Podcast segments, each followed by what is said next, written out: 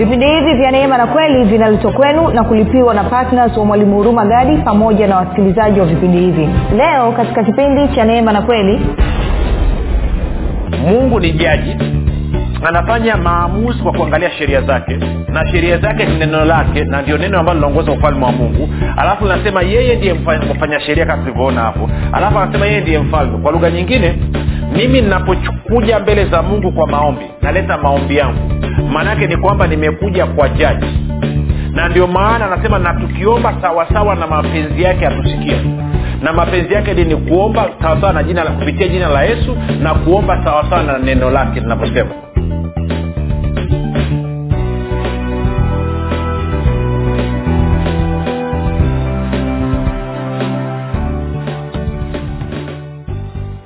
popote pale ulipo rafiki ninakukaribisha katika mafundisho ya kristo kupitia vipindi vya neema na kweli. Ninafuraha kwamba umeweza kuungana nami kwa mara nyingine tena.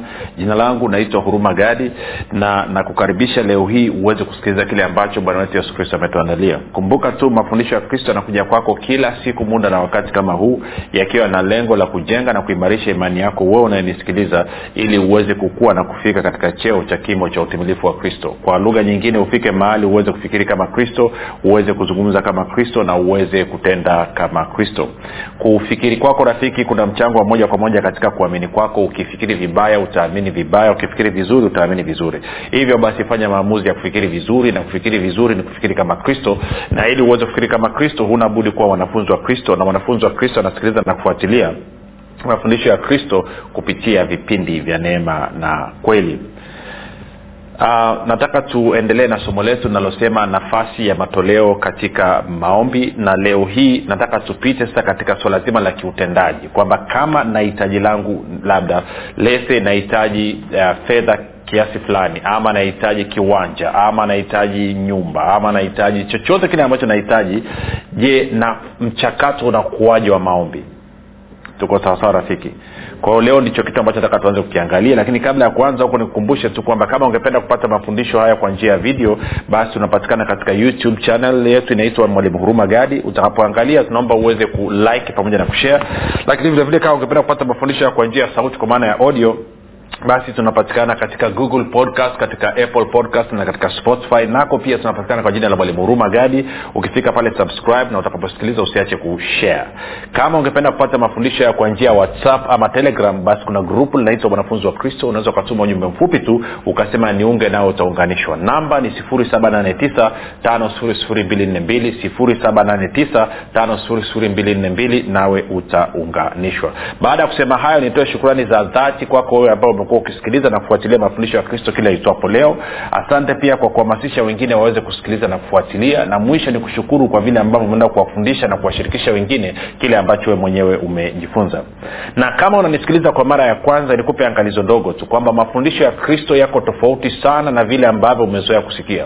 Kwa lugha nyingine hapa tunafundisha watu kufikiri kama kristo. Kama wewe umefundishwa na umelelewa kufikiri kama musa katika torati kama kufikiri kama adamu na umelelewa katika torati ya musa yatakuletea shida kidogo. Kwa hiyo nakuomba nipe siku tatu mfululizo ili roho aweze kubadilisha mtazamo wako na kufungua akili yako ili uweze kuelewa na kukipokea kile ambacho kinazungumzwa kupitia vipindi vya neema na kweli. Kwao nipe siku tatu wala siku tatu.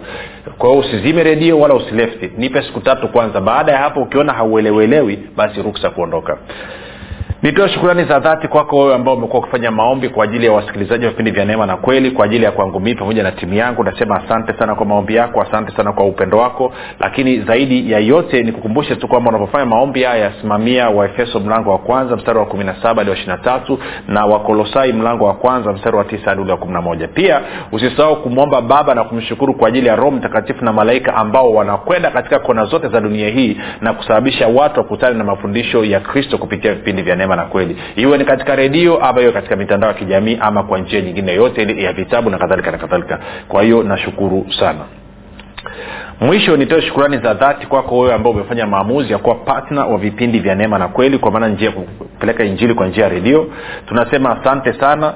Um, na, na labda niseme kitu kimoja tu hapa. Nasema mwalimu kila siku nashukuru tu changamoto tulionayo mpaka sasa hivi ni kwamba mwitikio wa watu haujawa katika kiwango cha kuturuhusu sisi tuweze kwenda nchi nzima na vipindi vya redio kumbuka tunatakiwa ku, ku, kuenda kwenye redio kumi na tatu ili kuweza kufikia tanzania nzima. Na redio kumi na tatu tuna of course tuna gharama za kulipia pale. Kwao na uhakika kabisa kama kila mtu ambaye ananisikiliza sasa hivi angeamua kushiriki akaamua ku, kuwa sehemu ya tungeweza kufikia. Kuna wale partners tulizungumza partners mia tatu. Nashukuru kuna ambao wameanza kujitokeza na ambao wameanza kutekeleza. Lakini mwitikio bado haujaenda katika kasi inaotakiwa kwa hiyo nikukumbushe wewe kama unanisikiliza kila siku na mafundisho yanakujenga na kukubariki. Jua kuna pande nyingine kwa mfano ruvuma rukwa tabora kigoma eh? kuna mikoa ambayo hawajafikiwa. Una mkoa wa tanga eh? una mkoa wa lindi una mkoa wa mtwara. Hawajafikiwa na haya mafundisho. Na wewe kwa sadaka yako ndogo tu ya upendo ungeweza kusababisha hao watu wakafikiwa. Kwa hiyo naomba utafakari kama hujafanya maamuzi ya kuwa partner utafakari kufanya namna hiyo. Baada ya kusema hayo basi tuendelee na somo letu. Twende moja kwa moja kwenye waraka wa kwanza yohana mlango wa tano mstari wa kumi na eh, kumi na tatu hadi kumi na tano. Kumbuka somo linaitwa nafasi ya matoleo katika maombi. Na leo tutaanza kuingia katika practical katika kutendea kazi. Anasema nimewaandikia ninyi mambo hayo ili mjue ya kuwa mna uzima wa milele ninyi mnaoliamini jina la mwana wa mungu. Kumi na nne. Na huu ndio ujasiri tulionao kwake yaani kwake mungu ya kuwa tukiomba kitu sawasawa na mapenzi yake atusikia. Na kama tukijua kwamba atusikia tuomba chochote twajua kwamba tunazo zile haja tulizomwomba. Naomba mstari wa kumi na nne na wa kumi na tano ni usome kwenye bibilia ya habari njema alafu tutaingia kwenye kitu kizuri. Anasema na sisi tuko thabiti mbele ya mungu kwani tuna hakika kwani tuna hakika kwani tuna hakika kwamba tukimwomba chochote kadiri ya matakwa yake ama kwa kadiri ya mapenzi yake yeye hutusikiliza yeye hutusikiliza kila tunapomwomba na kwa vile tunajua kwamba yeye hutusikiliza kila tunapomwomba twajua ya kwamba hutupatia yote tunayomwomba. Yote tunayomwomba ambao tumwomba nini? Sawasawa na mapenzi yake. Sasa nilikuambia nilikuchombezea kidogo vipindi vya nyuma nikakwambia kwamba anavyosema atusikia hilo linasema na huu ndio ujasiri tulionao kwake ya kuwa tukiomba kitu sawasawa na mapenzi yake atusikia nikakwambia hilo neno atusikia ni lugha ya kisheria. It's a legal language. Tuko sawasawa ni lugha ya kisheria. Sasa sijui kama umewahi kwenda mahakamani ama umewahi kusikia habari za mahakamani lakini unafahamu kwa mfano hata unavyosoma kwenye magazeti wanasema kesi ya fulani inasikilizwa na jaji fulani ama kesi ya fulani inasikilizwa na hakimu fulani. Ndo wanauliza nani anasikiliza nani kesi yako? Unasema hakimu fulani ama jaji fulani ndiye anasikiliza ile kesi. Tuko sawa? Wanamaanisha nini wanasema anasikiliza ile kesi? Maana yake ni kwamba yule jaji ama yule hakimu kazi yake anasikiliza ushahidi na utetezi eh, una, kwa kufuatana ama akiongozwa na sheria na kwa maana hiyo mwisho wa siku atatoa maamuzi akiangalia sheria. Kwa lugha nyingine jaji ama hakimu yuko pale kufanya maamuzi sawasawa na sheria inavyoelekeza sawasawa na sheria inavyosema. Hafanyi maamuzi kwa kuangalia sura hafanyi maamuzi kwa upendeleo. Hafanyi maamuzi kwa kufuata kabila. Hafanyi maamuzi kwa kufuata dini wala dhehebu la mtu. Hafanyi maamuzi kwa kufuata jinsia. Anafanya maamuzi kwa kuangalia sheria inasemaje. Na wakili wanapokwenda mahakamani labda mwendesha mashtaka lese wa serikali na wakili wa utetezi wa mshtakiwa wanachoshindania wanashindania kwenye sheria. Wanashindania kwenye tafsiri na matumizi ya sheria kuhusiana na hicho ambacho kimeshutumiwa kwamba mwendesha mashtaka atasema huyu ndugu tumemkamata amefanya moja mbili tatu nne. Na kwa maana hiyo amevunja sheria namba fulani na kufuatana na sheria hii anatakiwa apewa adhabu kali na uthibitisho ni vitu vifuatavyo kuonyesha kwamba kweli amevunja sheria. Na wakili wa utetezi anasema hapana mheshimiwa hicho anachokisema kwanza hapo anapodai kwamba alikuwepo mteja wangu hakuwepo hapo. Na kwa maana hiyo sheria wanaodai kwamba imevunjwa hiyo sheria haikuvunjwa. Na wao wanatoa vielelezo vyao kuthibitisha kwamba mteja wao hakuvunja hiyo sheria kwa hiyo jaji ama hakimu kazi yake ni kusikiliza na kuangalia sheria inataka nini. Na sheria imesema vielelezo vinatakiwa viwepo. Kwamba kumbuka vielelezo vinavyotolewa vinatakiwa viwe ni vielelezo ambavyo vinatolewa ambao pasipo shaka visiache shaka yoyote. Tuko sawa? Ndio maana kwa mfano kwenye kesi za jinai na kesi za madai kwenye kesi ya jinai ushahidi unaotolewa unatakiwa utolewe ushahidi ambao hautaacha shaka ya aina yoyote kwenye kwenye kesi za za madai hicho kigezo hakipo. Yesu ataangalia ushahidi lakini sio lazima hiyo kwamba pasipo kuacha shaka yoyote. Sasa lugha hiyo hiyo ndo inatumika hapa. Anasema kwamba na huu ndio uhakika na huu ndio ujasiri tulionao kwamba tukienda mbele za mungu tukamwomba sawasawa na mapenzi yake. Kwa lugha ingine tukamwomba sawasawa na jina la yesu tukaomba sawasawa na neno la mungu linavyosema. Tunajua kwamba anatusikiliza na kwa maneo tuna uhakika yeye kama jaji atafanya maamuzi sawasawa na, na sheria inavyosema. Sasa tuchipuke kidogo tutarudi hapa. Tende kwenye kwenye kwenye uh, kwenye isaya. Isaya mlango wa thelathina tatu. Isaya mlango wa thelathina na tatu na mstari wa ishiri na mbili isaya thelathini na tatu na mstari ule wa ishirini na mbili. Usikilize hii kitu. Na wanasheria hapa mgenielewa vizuri. Kama kuna mwanasheria mbali unasikiliza hebu tutumie ujumbe. Sema kweli nafanania fanania. Ama unisaidie. Naweza kukuta nimepiga kerere hapa nazungumzia habari ya sheria afumbe na mii mwenyewe mweupe tu. Eh? sio lened brother. Isaya thelathini na tatu ishiri na mbili sikia anasema hivi. Kwa maana bwana ndiye mwamuzi wetu bwana ndiye mfanya sheria wetu bwana ndiye mfalme wetu ndiye atakayetuokoa.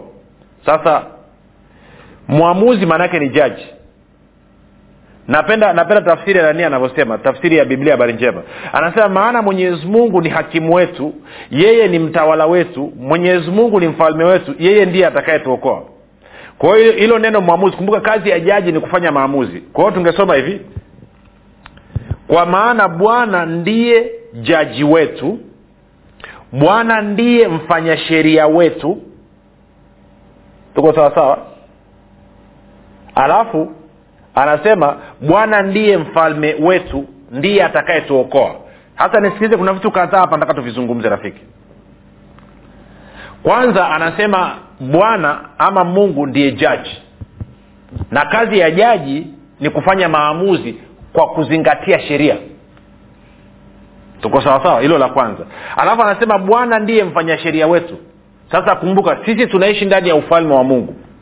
Na ndani ya ufalme wa mungu neno la mfalme ndio sheria. Na neno la mfalme ni hili neno la mungu tunalolipata katika bibilia tunakwenda sawasawa rafiki? Kwa hiyo kile kilichoandikwa katika bibilia tunakutana na maneno ya mfalme na neno la mfalme ni sheria. Kwao kwa lugha nyingine bibilia inatuainishia sheria zinazoongoza ufalme wa mungu. Bibilia inatuainishia sheria zinazoongoza ufalme wa mungu. Na sheria za ufalme wa mungu ni maneno yaliyotamkwa na mfalme kwa hiyo kwa mfano kama anasema kwa kupigwa kwa yesu kristo wewe ulipona hiyo ni sheria inayotenda kazi katika ufalme wa mungu kama anasema kwamba na mungu wangu atawajaza kila kitu mnachokihitaji sawasawa na wingi wa utajiri wa utukufu wake katika kristo yesu hiyo ni sheria katika ufalme wa mungu. Hiyo ni sheria inayoongoza mambo katika ufalme wa mungu. Na kama anasema kwamba kwa moyo mtu uamini na kwa kinywa mtu ukiri hata kupata uokovu maanake hiyo ni sheria inayotenda kazi katika ufalme wa mungu. Tunaelewana rafiki? Okay. Kwa anasema kwa maana bwana ndiye mwamuzi wetu jaji na anaamua kuangalia sheria kuzingatia sheria. Bwana ndiye mfanya sheria wetu. Manake yale aliyoyazungumza ndiyo sheria. Alafu anasema bwana ndiye mfalme wetu. Ndiye atakayetuokoa. Sasa kumbuka tukienda mahakamani kesi na guruma. Kwa mfano chukulia labda una mtu amekopa fedha kwenye benki benki a na ameshindwa kulipa fedha hizi kwa hii benki a. Kwa hiyo wanapelekana mahakamani jaji anasikiliza ile kesi. Alafu anaamua kwamba ni kweli kabisa benki imeweza kuthibitisha pasipo kuacha shaka yoyote kwamba huyu mteja ameshindwa kulipa lile deni na kwa sababu hiyo nyumba aliyoweka rehani lazima iuzwe kufidia lile deni. Kwao mahakama inatoa amri nyumba ikauzwe. Tunakwenda sawasawa then benki wanatoka wanatafuta mtu wa kwenda kupiga mnada ile nyumba lakini nataka upige picha hii. Chukulia huyu mteja anafanya fujo hataki kuruhusu benki waje wauze nyumba. Kitakachotokea nini? Inabidi serikali iingie kazini ili kuhakikisha kwamba maamuzi yaliyotolewa na mahakama yanatekelezwa.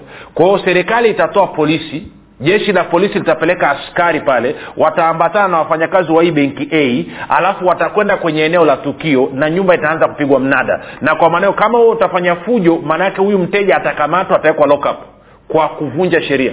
Tunakwenda sawasawa kwa hiyo mungu ni jaji anafanya maamuzi kwa kuangalia sheria zake na sheria zake ni neno lake na ndio neno ambalo linaongoza ufalme wa mungu. Alafu linasema yeye ndiye mfanya sheria kama tulivyoona hapo. Alafu anasema yeye ndiye mfalme. Kwa lugha nyingine mimi ninapokuja mbele za mungu kwa maombi naleta maombi yangu.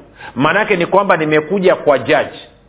Na ndio maana anasema na tukiomba sawasawa na mapenzi yake atusikia na mapenzi yake ni kuomba sawasawa na jina kupitia jina la yesu na kuomba sawasawa na neno lake linavyosema. Kwa hiyo nitakapopeleka maombi mbele za mungu nikasema labda kwa mfano e, labda mungu baba katika jina la yesu kristo asante kwa maana neno lako linasema kila aombaye hupokea.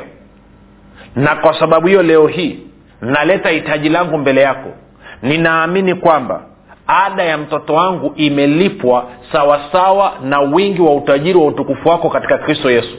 Utaona hapo tayari nimetumia mistari miwili. Nimetumia matayo saba nane na nimetumia wafilipi nne kumi na tisa. Na hiyo matayo saba nane na wafilipi nne kumi na tisa hizo ni sheria zinazoongoza ulimwengu wa roho ndani ya ufalme wa mungu. Kwa hiyo yeye kama jaji ananisikiliza kwa sababu nimetumia jina la yesu imenipa access kumfikia lakini nimeomba sawasawa na neno lake sawasawa na sheria. Kwao ananisikilia na kwa kuwa niko sawasawa na sheria na yeye kazi yake ni kuamua sawasawa na sheria haamui kwa kuniangalia kwamba nimechapika kiasi gani ama nimejaa imani kiasi gani ama upendo kiasi gani. Anaamua kufuatana na sheria inavyosema.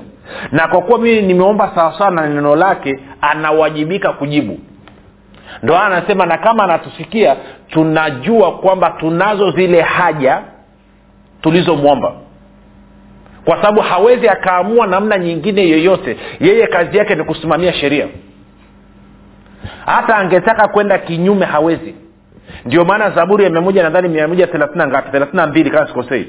Anasema bwana amelikuza neno lake kuliko jina lake. Amekuza ahadi zake kuliko jina lake. Kwa hiyo hana namna nyingine yote ya kuamua zaidi ya neno lilivyosema. Unanipata hapo rafiki? Na kwa maana hiyo akishaamua sasa then serikali yake ambayo ni ufalme wa mungu inabidi uingie kazini kwa maana ya jeshi la malaika. Inabidi waingie kazini na kuhakikisha hicho kitu ambacho nimekileta mbele zake lazima nikipate katika damu na nyama kwa hiyo maombi yako hayawe ya kubahatisha tena. Inakuja kuja rafiki. Wakristo wengi wanadhania kwamba mungu anaamua kwamba huyu nampa huyu simpi. Huyu nampa huyu simpi. Huyu nampa huyu simpi. Na kumbuka huyu ni, mungu ni jaji wa namna gani? Twende kwenye kumbukumbu la torati. Mlango wa kumi. Na msadulo wa kumi na saba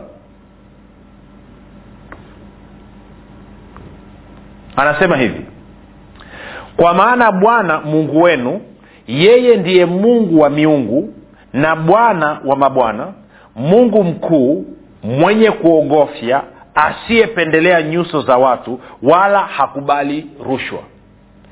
Bibilia ya neno anasemaje? Anasema hivi kwa kuwa bwana mungu wenu ni mungu wa miungu na bwana wa mabwana mungu mkuu mwenye uweza na wakutisha ambaye hana upendeleo na hapokei rushwa. This is super. This is absolutely marvelous. Kwamba unaenda kwa jaji ambaye hali rushwa. Umeshahakikishiwa kwamba hafanyi maamuzi kwa upendeleo wala hafanyi ma, ha, wala hapokei rushwa ili apindishe sheria. Sasa ina maana kama nimekwenda mbele za mungu kupeleka ombi langu na nikaomba kupitia jina la yesu na nikapeleka haja yangu sawasawa na neno lake lilivyosema lazima niwe na uhakika kwa asilimia mia moja kwamba hilo lilolipeleka nitalipata. Kwa sababu gani? Kwa sababu yeye kama judge anafanya maamuzi kwa kuangalia sheria yake neno lake na anatekeleza hayo maamuzi baada ya kuamua kwa kutumia ufalme wake serikali ya ufalme wake. Kwao maanake nina uhakika wa kupata matokeo kila mara ninapokwenda mbele zake kwa sababu ninaomba sawasawa na mapenzi yake kwa maana kupitia jina la yesu lakini sawasawa na neno lake lilivyosema. Sijui kama unanyelewa una, una rafiki ndio maana kabla ya kupeleka ombi lolote mbele za mungu lazima uangalie neno lake linasema nini. Lazima uangalie mungu anasema nini katika neno lake. Tunakwenda sawasawa rafiki? Nilikwambia pale moja tukasoma ule mstari kidogo. Twende zaburi. Maake nisipowapeleka watu hapo tena. Zaburi ya moja thelathini na mbili kuna wengine hawatakaa waende huko. Sawa anasema mstari ule wa ngoja ngoja ngoja. Nadhani ni mstari wa mia na thelathini na ngapi mstari wa mia na thelathini na nane sorry. Zaburi ya mia sorry. Zaburi ya mia moja na thelathini na nane. Zaburi ya mia moja na thelathini na nane mstari wa pili. Zaburi ya mia moja thelathini na nane mstari wa pili. Sikia anavyosema. Anasema nitasujudu na kuikabili hekalu lako takatifu nitalishukuru jina lako kwa ajili ya fadhili zako na uaminifu wako. Kwa maana umeikuza ahadi yako kuliko jina lako lote. Umeikuza ahadi yako kuliko jina lako lote. Hii ni zaburi ya 138 mstari ule wa pili sawa rafiki bibilia ya ya habari njema no, biblia neno anasema hivi nitasujudu nikielekea hekalu lako takatifu nami nitalisifu jina lako kwa ajili ya upendo wako na uaminifu kwa kuwa umelikuza huyu anasema umelikuza jina lako na neno lako juu ya vitu vyote hapana no, no, no, no tubakie na ile ile tu sorry.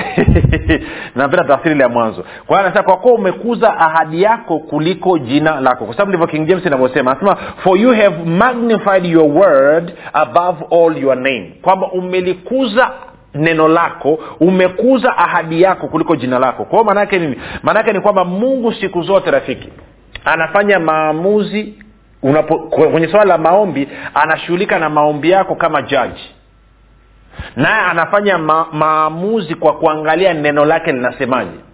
Ndio maana unapokwenda na neno lake mbele zake ukaomba sawasawa na neno lake kuwa na uhakika lazima upate majibu. Amesha kuambia hana upendeleo na amesha kuambia hali rushwa. Unaonaje mungu ye ni mungu supa kabisa. Mambo ni hayo mawili tu. Omba sawasawa na jina lake omba sawasawa na neno lake ukizingatia haya mambo mawili una garantii ya kupata matokeo kila mara. Menyelewa rafiki? Kwa hiyo ndo maana tukirudi kule tumalizie sasa. Waraka wa kwanza yohana tano. Sio kwamba tunamalizia somo kipindi cha leo. Waraka wa kwanza yohana tano kumi na nne hadi kumi na tano. Alafu nataka nisome kwenye bibilia ya habari njema. Alafu mambo anakaa vizuri. Anasema hivi Uf. anasema na sisi tuko thabiti mbele ya mungu kwani tuna hakika kwamba tukimwomba chochote kwa kadiri ya matakwa yake ama kwa sawasawa na sheria yake sawasawa na mapenzi yake yaani jina la yesu na neno lake yeye hutusikiliza tuko sawasawa na niongee kitu kidogo hapa. Unafahamu kwa mfano zingine tunaenda mahakamani watu wanafungua kesi. Alafu wale wanaopinga wanasema mheshimiwa hii kesi tunaomba isipokelewe kwa sababu huyu mtu hakuzingatia matakwa ya sheria. Hakuzingatia sheria inavyosema. Kwa sababu alitakiwa ashtaki kwa kutumia sheria namba fulani lakini yeye ameshtaki kwa kutumia sheria namba fulani. Na kwa maana hiyo hii shauri linakuwa batili. Jaji anaangalia anasema ni kweli kabisa hii kesi naitupa nje. Unasikia kesi imetupwa kwa nini? Kwa sababu wale waliopeleka ile, ile shtaka ama lile ombi mahakamani hawakwenda sawasawa na sheria inavyosema.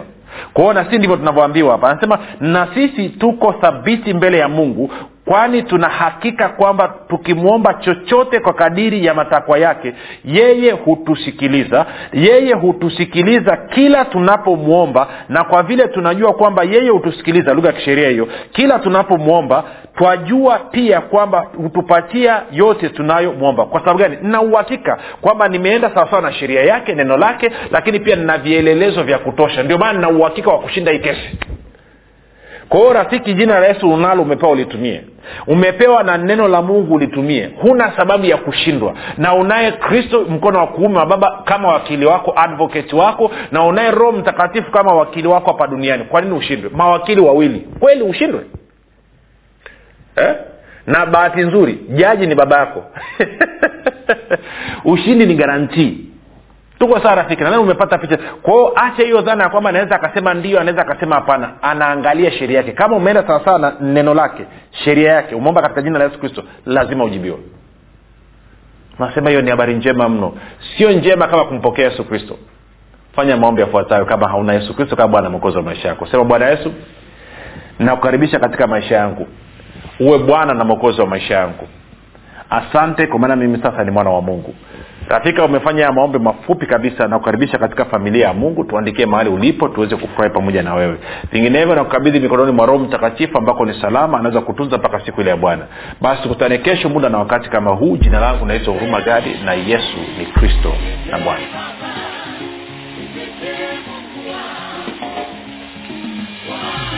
Hii ni habari njema kwa wakazi wa arusha kilimanjaro na manyara. Sasa mwalimu huruma gadi ambaye amekuwa akikuletea mafundisho ya kristo kupitia vipindi vya neema na kweli kwa njia ya redio. Youtube google podcast apple podcast spotify telegram pamoja na whatsapp anapenda kukujulisha kuwa sasa unaweza kushiriki ibada iliyojaa nguvu ya roho mtakatifu na kweli ya kristo. Ibada hizi zitafanyika katika ukumbi wa baoba uzima house uliopo chama tengeru jijini arusha. Kumbuka ibada hizi zitafanyika siku ya jumapili kuanzia saa tatu kamili za asubuhi hadi saa saba kamili za mchana ambapo utafunuliwa kweli ya kristo katika nguvu za roho mtakatifu. Wagonjwa watahudumiwa na kupokea uponyaji. Wenye vifungo watafunguliwa na kuwekwa huru. Na kwa siku za jumatano ni ibada ya ushirika mtakatifu pamoja na maombezi. Itakayoanza saa kumi na dakika thelathini za jioni hadi saa kumi na mbili na dakika thelathini za jioni. Ili kushiriki ibada hizi fika katika ukumbi wa baoba uzima hausi uliopo chama tengeru. Au kwa mawasiliano zaidi piga simu nambari sifuri saba sitini na nne mia tano mia mbili arobaini na mbili au sifuri saba nane tisa mia tano mia mbili arobaini na mbili au sifuri sita saba tatu mia tano mia mbili arobaini na mbili. Kumbuka ni kweli unayoijua ndiyo itakayokuweka huru.